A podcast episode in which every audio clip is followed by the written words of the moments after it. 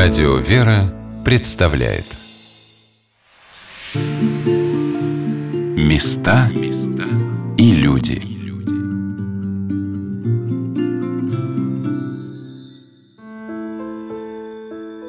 История женских монастырей на Саратовской земле начинается еще до основания города Саратова на правом берегу Волги. Вот так. Города здесь еще не было, он находился на противоположном левом берегу, а монастырь женский уже был – так происходило в середине XVII века, когда в Рыбной Слободке у Большой реки была основана первая и единственная в городе Саратове женская крестовоздвиженская обитель. Правда, занимала эта обитель в городе особенное положение. Это был город в городе. Перед революцией он насчитывал 450 насельниц. Монахини, инокини, послушницы. Все трудились в многочисленных мастерских, зарабатывая и на жизнь в обители, и на украшение и благолепие монастырских храмов, а также в годы Первой мировой войны и после революции на лечение и поддержку раненых, помощь беженцам.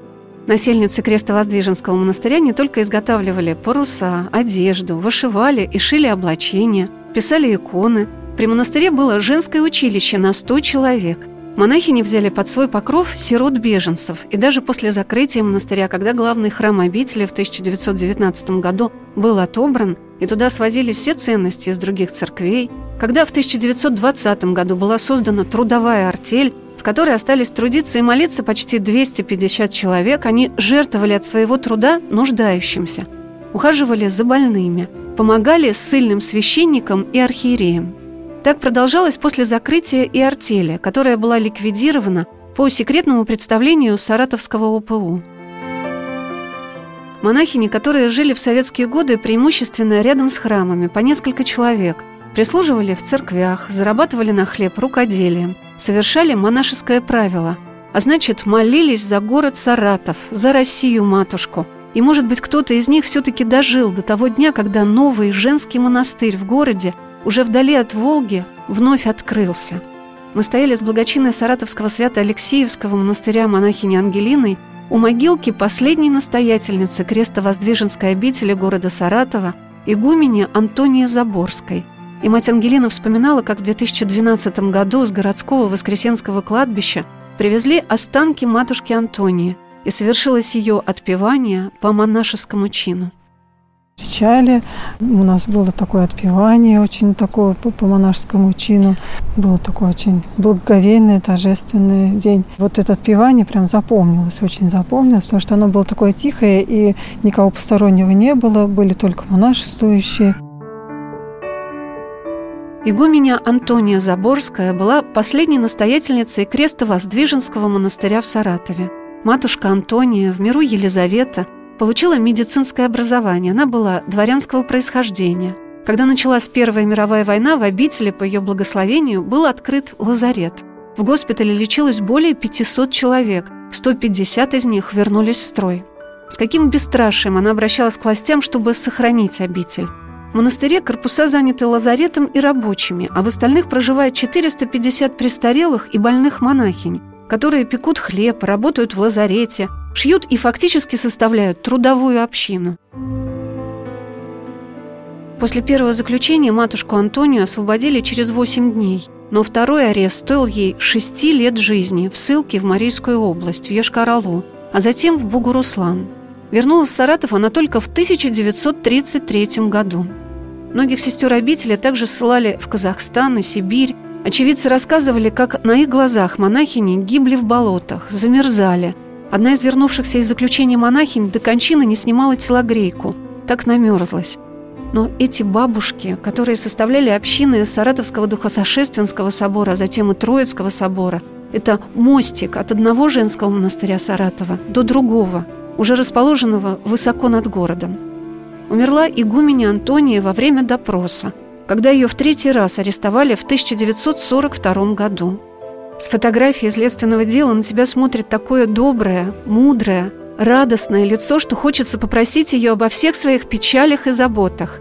И многие люди, приходя в монастырь, обязательно подходят к кресту игумени Антония, обращаясь к ней в своих молитвах как для меня это вот дошло, как моему сердцу это прикоснулось, что действительно это человек, который вынес на себе много страданий и не поколебался, и очень остался твердым, сохранил веру для нас. Это самое главное. До последнего был верен Христу. Это человек, который действительно под всеми своими качествами душевными святость в себе имеет, наверное. Мне так такое чувствуется. Так. Это времена, во-первых, такие тяжелые. Мало того, и война, да еще и такое вот самое главное, это духовное такое вот гонение. И человек, который любит свою родину, любит людей, и вот он действительно до последнего прощает всех и несет в себе этот свет Христов.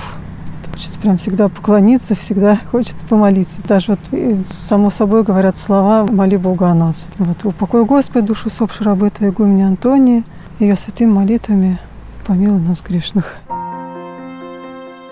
Женское монашество на Руси всегда давало такие удивительные плоды. Какие многочисленные были в России женские обители, сколько они оказывали помощи, как любили горожане свои родные монастыри. Приданные девушкам доверяли вышивать только монахиням. Молитву о здравии и о покоении своих близких просили совершить именно в монастырях. Русский человек чтил святость монашеского призвания. Особенными молитвенницами за свою землю стали благоверные княгини – и какой любовью до сих пор они пользуются у людей. После погребения преподобной великой княгини Инокини Анны Кашинской все горожане города Кашина в счастье и в горе говорили «Пойдем к благоверной». Так и сейчас, когда в Свято-Алексеевской обители появилась частица мощей преподобной Анны Кашинской, многие саратовцы приезжают на молебен и подают записки именно этой святой, прославившейся подвигом самоотречения и в супружеской, и в иноческой жизни.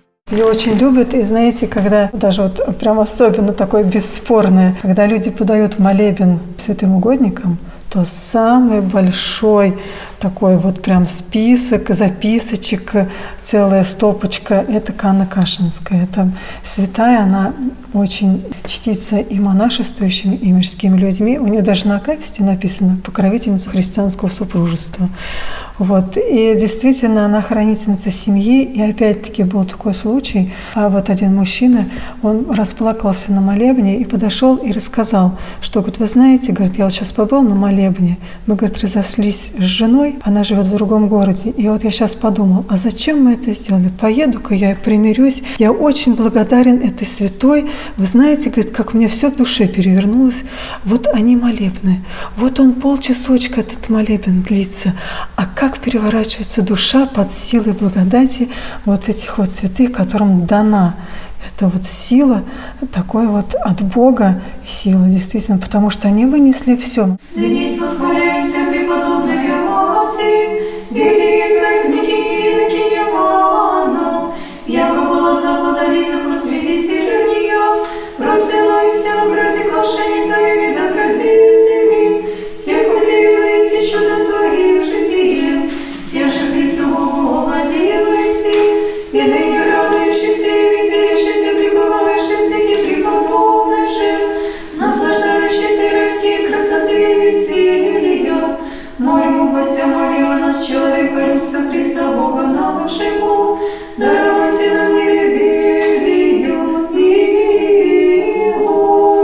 Многие даже говорят, вы своей скорби, вы прочитайте житие святой Анны Кашинской, и вы другими глазами посмотрите на свои скорби. Это когда четверо детей, это когда смутные времена, это когда мученик муж, Михаил Тверской, это же тоже святой, и причем вот такой вот близкий нам святой, потому что есть такое предание, что когда его мощи проносились как раз где-то здесь по Саратовской земле, вот в течение года везли эти мощи, которые оставались нетленными. Вот это святая, которая вынесла все, а потом Анна Кашинская, она ведь несла еще иноческие труды, причем такие, что поражались люди ее таким мужеподобным, сильным таким подвигом поста, молитвы, бдения в преклонном возрасте. Преподобная великая княгиня Инокиня Анна Кашинская была благоверной супругой благоверного великого князя, мученика Михаила Тверского, погибшего в Орде. Столько горя вынесла эта женщина, что пережить это своими силами было бы невозможно. Но неизмеримая сила молитвы и смирения преподобной Анны Кашинской даровала ей и в жизни, и после кончины великую благодать молитвы и предстательства перед Богом. Она так и изображена на иконе рядом с храмом на берегу реки, обращенная в молитве к Спасителю. гибель супруга князя Михаила в Орде, смерть в Орде старшего сына Дмитрия Грозной Очи, который отомстил за отца и был казнен ханом, затем гибель в Орде среднего сына Александра и внука Федора. Все это пережила благоверная княгиня Анна, лишь в молитве, ища утешения. Придя в монастырь, она удивляла всех своим подвижничеством, потому что вся жизнь ее до монашества была постоянным подвигом. Для меня то, что в моем родном городе была икона с частицей мощей преподобной Анны Кашинской, было очень значимо. Я помню, как приезжала в маленький храм святителя Алексея на службу, и сейчас, когда через много лет попала сюда вновь, то же чувство благоговения и мира было у меня, когда мы вошли с монахиней Ангелиной в этот храм обители. Да, я помню, приходила именно в этот храм. Но все равно люди многие прям просят даже открыть храм, просто зайти, помолиться, приложиться. Очень многие люди просто приходят, именно не обходя этот храм, обязательно зайти сюда, обязательно здесь помолиться. Вы знаете, вот, вот именно так пришлось мне, что подошел один мужчина, он приехал из Москвы и очень просил открыть ему храм, зайти в храм. Вот, но я спросила, ну а что такого вы хотели, там к иконочке приложиться, и там Кана Кашинская. И вот он сказал, что пожалуйста, говорит, я в этом храме, говорит, ну просто, говорит, нигде не чувствую такой вот, ну вот именно вот его душа это требовала именно вот такой вот, именно здесь помолиться. Вот он даже так сказал, что даже вот посещая вот храм Христа Спасителя, я, говорит, вот все равно у меня не было того, что было вот в этом храме. Поэтому, пожалуйста, разрешите. Вот я, говорит, специально ну, приехала и очень вот хочу зайти сюда. Вот, ну, конечно, мы разрешили. Вот, но вот я к тому, что действительно такой храм, он такой намоленный душевный, такой какой-то теплый, очень здесь прям как-то вот легко молиться. И чувствуется вот это вот действительно то, что все-таки здесь люди, а также они пострадали, и причем очень же мало известно, вот архивные данные не все сохранились, кто именно здесь проживал, как они, какой расправе они подверглись. Вы Остались только предания. Вы имеете в виду вот монахи скита? Да, монахи скита. Когда только открылся скит, и когда посещал наш город святейший патриарх Алексей, то он был в этом скиту, и сам Вона очень такую речь сказал, благословение на всех передал, кто будет сюда приходить, кто будет здесь трудиться. Очень теплые слова сказал. И, конечно, очень радостно и чувствуется это вот действительно присутствие того, что здесь были и люди, которые в дореволюционные годы подвязались, и после, конечно, вот эти стены, они все это хранят. Как я была рада, что попала в монастырь на молебен, который соединяет двух прекрасных святых жен, преподобную великую княгиню Инокиню Анну и маму Пресвятой Богородицы, праведную Анну. Мать Ангелина рассказала об удивительных, чудесных событиях, связанных с молитвенным обращением к праведной Анне. Бывают такие поразительные случаи. Даже вот одна женщина пришла с тремя мальчиками, близнецы все, все трое. Вот, к сожалению, не спросили у нее, что, но она так, так тоже благодатно перекладывалась к этой иконе. А один случай был совсем такой поразительный. Женщина, ей сказали, что она должна сделать аборт, потому что у нее онкология. Они верующие люди и очень как бы против были всего этого.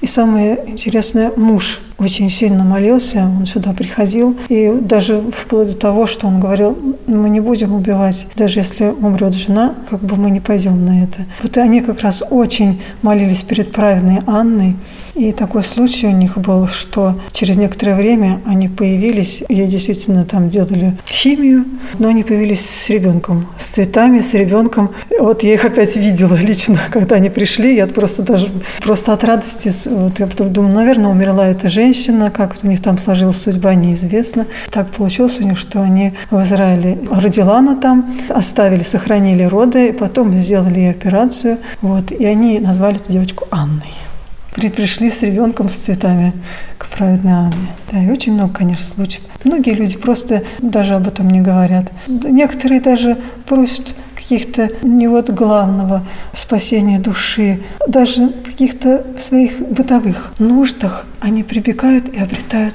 помощь. Опять-таки пришла бабушка, принесла колечко, она то ли внучка, то ли дочка оказалась в Москве, и так, что она потеряла все, проездной, потеряла там все свои документы. И она, как нам рассказывает, я говорю, пришла как в последней надежде. Она помолилась, и вечером в этом большом городе ей все принесли на дом. Она очень была благодарна, принесла это колечко, она сказала, я просто почувствовала что эту помощь, потому что я пришла к ней как к последней надежде. И девочка там боялась уже куда-то обращаться, стеснялась там как бы побираться или там что-то спрашивать. И вот так Господь помог даже вот в таких ситуациях.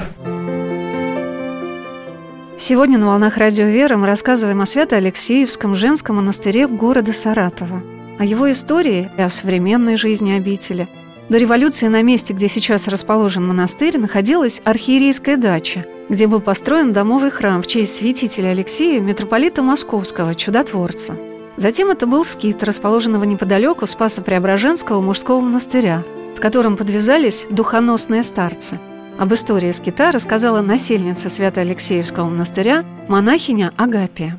Стали мы как-то узнавать какие-то крупички своей истории, кто здесь служил когда-то, какие святые, как относились к этому месту саратовцы. Как относились? Ой, вы знаете, это, это интересная тоже история. Вот у старого храма есть такие страницы, связанные с ним. Многие приходили сюда окормляться потому что это был скит далеко за городом. Э, это был 4 верста от границы города в 19 был. На старинных картах он обозначен как архиерейские дачи. Этот участок мужской был скит. Были старцы такие, молитвенники, сюда приходили за советом, э, за молитвой. Их известные имена, вот есть, например, старец такой Николай. Он был возведен в сан викарного епископа здесь 1925 году. И вместе с ним был возведен в сан епископа викарного владыка Павел Соколов.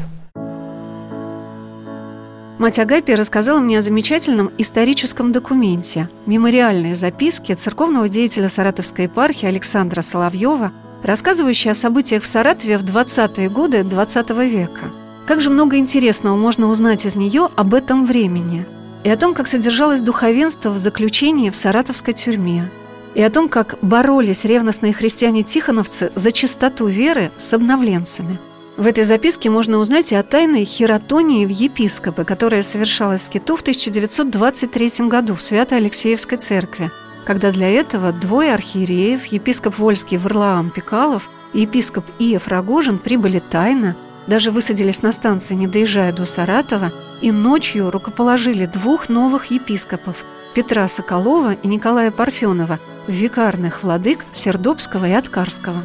Как стала важна эта тайная хератония для того, чтобы Саратовская епархия победила обновленчество – Долго искали кандидатуру владыки. Вот этот э, владыка Николай, он был горбунчиком, горбуном. Он был горбатый, слабый человек, инвалид. Он был молитвенник. К нему именно приходили за кормлением сюда. Он молился на воскресенское кладбище, ходил много. Он был арестован, он умер тоже в тюрьме где-то. Вот. Но нужен был человек такой сильный физически, чтобы руководить церковью, совершать какие-то действия, да, ходить с проповедями, служить службы и так далее. Он, Владыка Николай не мог этого сделать силу физического своего состояния. И очень долго искали человека, который может был действительно вот так вот стать действующим архиереем. И я запомнила из этой записки, когда кому-то предложили вот эту группу активистов стать владыкой, нужно это церкви. Он говорит, вы что мне предлагаете? Сесть на горячую сковородку, которую поджаривают? Простите, я этого сделать не могу. Все отлично понимали, что это закончится арестом и гибелью. Что почему владыка Петр пошел на этот крест? Вот это э, совершенно такая личность. В саратовском церковном мире это произвело потрясающее впечатление. Живоцерковники были застигнуты врасплох и как-то растерялись. Совершенно не ожидало этого и то духовенство, которое вместе с церковными советами подчинилось обновленческому ВЦУ. Большое значение имел при этом и тот личный авторитет, которым епископ Петр Соколов пользовался у саратовского духовенства. В течение двух-трех дней все саратовские священники и диаконы явились к владыке Петру с просьбой принять их в церковное общение. Епископ Петр требовал от духовенства покаяния, соединенного с публичным признанием своей вины в храмах – Не прошло и двух недель, как все саратовские церкви, за исключением кладбищенской, Новопокровской и кафедрального собора, были под управлением епископа Петра. После этого начало ежедневно приезжать духовенство миряне из уездов. Примерно через месяц вся саратовская епархия, за исключением двух-трех церквей в уездных городах, была присоединена. Матушка Феодосия тоже сказала о значении этой тайной хератонии для истории православной церкви в Саратове. Действительно, мы видели такие сведения о том, что здесь были тайные хератонии, когда кафедра пустевала, чтобы была какая-то преемственность руководства церковной жизнью. Вот действительно совершались тайные хератония такая была. Матушка Игуменя сказала о необходимости преемственности не только епископской власти, но и служения монашеского – и мне думается, что это очень важно, что в России в наши дни восстанавливается и открывается так много новых обителей. Крестовоздвиженский огромный монастырь был, довольно большой, крупный монастырь был в Вольске, дореволюционная. Сначала там большая община складывалась, женская, а затем была где-то в XIX веке преобразована монастырь в честь Владимирской иконы Матери Божией.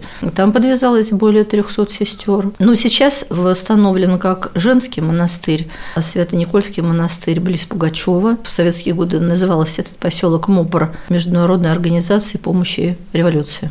Ну вот уже при владыке Лонгине переименован этот поселок. Это аббревиатура дикая. Уже как бы все, и революции нет уже, и все, и советские годы прошли. И... Я родился в МОПРе, писали? Э, ну, наверное, вот так большими буквами. Сейчас преобразовано в поселок Монастырский, да. И там Свято-Никольский женский монастырь. Ну вот в излученных Иргиза, который считается самой извилистой рекой в Европе, насколько я знаю, такая достопримечательность, старобрядцы обосновывались, и они там закладывали свои скиты и монастыри. И вот два из них сейчас восстановлены. Один как женский, это в поселке Монастырский, Свят-Никольский, и Воскресенский монастырь, это близ Балакова. Он тоже сейчас восстанавливается, но как мужской монастырь. А вот уже стараниями владыки Лонгина открыты монастырь новый совершенно в поселке Алексеевка Базарно-Карабулакского района.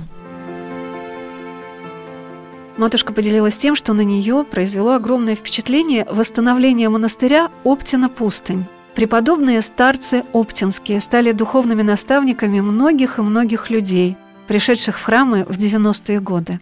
Оптина, конечно, очень многим помогла. Она открылась где-то в конце 80-х годов. А мое такое вот церковление началось тоже примерно в это время, начало 90-х годов. И в городе, в котором я жила, было объявление, что будет встреча с монахами Оптиной пустыни. Меня очень удивило. Я еще подумала, какие монахи в монастыре вроде нет никаких. Не знала о том, что Оптина открыта и откуда что взялось. Да, я пошла на эту встречу. И это были батюшки такие, очень ревностные. Они говорили вещи, которые которые сейчас кажутся мне очень знакомыми, близкими естественными, а тогда как бы ну, такое открытие, что, во-первых, открыто Оптина, что, во-вторых, есть монахи, какое-то первое близкое знакомство. Они очень много проповедовали, очень горячо рассказывали и говорили в том числе об исповеди, причастии. Я даже задавала им какие-то вопросы. И в свое время, когда я уже поняла, что мне бы тоже надо было бы поисповедоваться и причаститься, вот такое прям возникло желание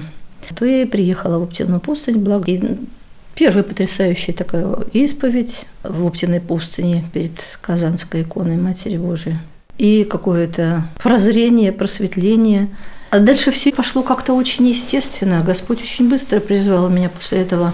В монашество стали появляться помыслы об этом. Пошла внутренняя работа, общение с людьми в той же Оптиной пустыне, с паломниками, храм Божий, общие молитвы, исповеди. Это просто не могло как бы не отразиться на изменении духовного состояния. И поэтому я очень быстро задумалась о монашестве. И уже потом в городе, в котором я жила, батюшка стал спрашивать, почему я так часто там в Обсиной бываю, не, нет ли у меня желания монашества. Я сказала, что у меня какие-то мысли появились, но я не понимаю, откуда они и как к ним относиться. И он меня направил к Лавру, к отцу Кириллу. Отец Кирилл и отец Наум, они прям ежедневно принимали толпы народов туда. И выдался случай, когда я поехала, я думала, что если он мне скажет, что там нет воли Божией, я успокоюсь. Если скажут, что есть воля Божия, ну, я тоже успокоюсь. Как бы вот такая вещь была. И когда я попала к старцу, он сказал, что если я пойду в монастырь, то я не ошибусь. Вот, я еще уточнила, есть ли воля Божия. Он сказал, что есть, так еще похлопал очень как бы по-дружески, так по-старчески по спине. И некоторые вопросы я ему еще задала. После этого уже был вопрос, а куда? В монастырском доме, в котором живут сестры обители и девочки из приюта, где расположена трапезная, занимаются ребята из воскресной школы, есть одна удивительная портретная галерея, где висят фотографии игуменей монастырей, которые вышли из Свято-Никольского Черноостровского женского монастыря в Малоярославце. Это сестры матушки Феодосии по ее иночеству и монашеству, с кем она начинала свой духовный путь.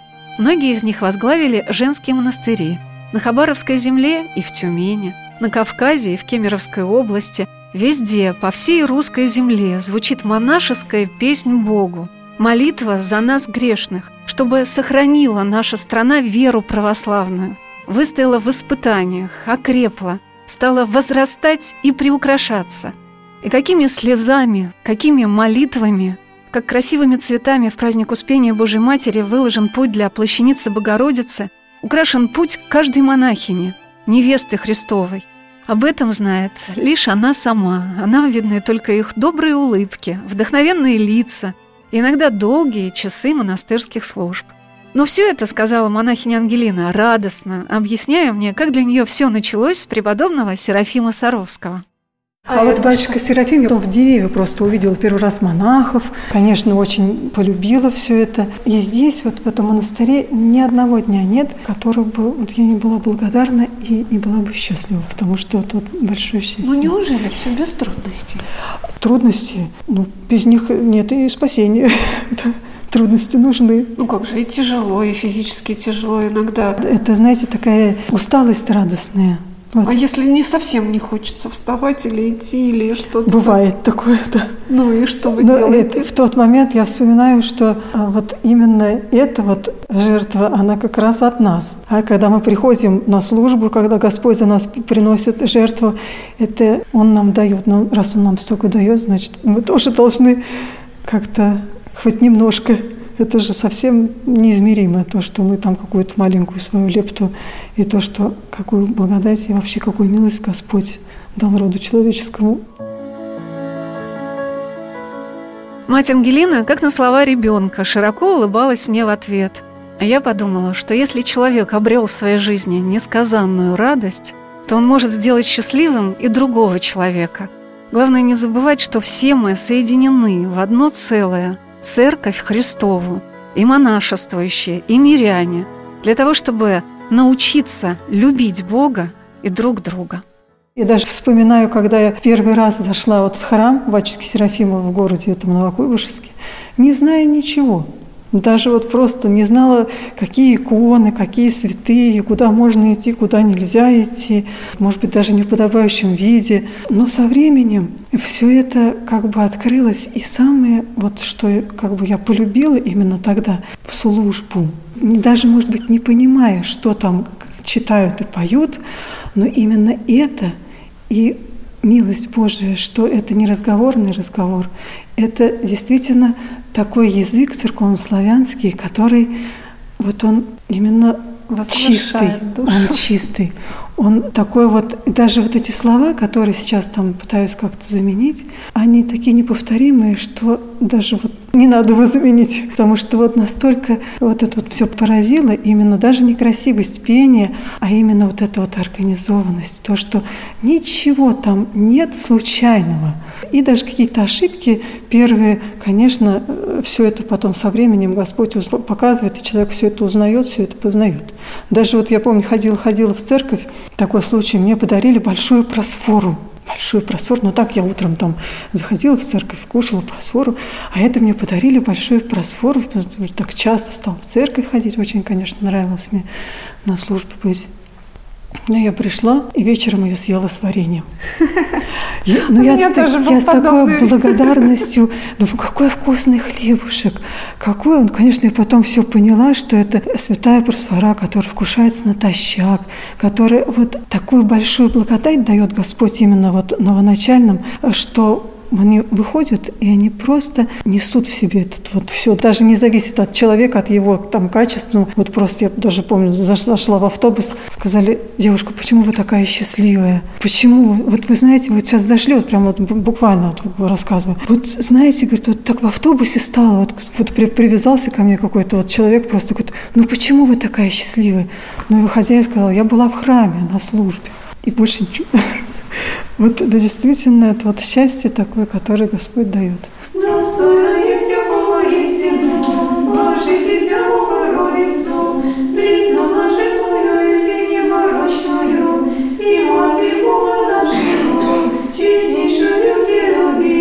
и славнейшую без сравнения Серафим, без истления Бога слава рожную, сущую Богородицу Тебя величаем.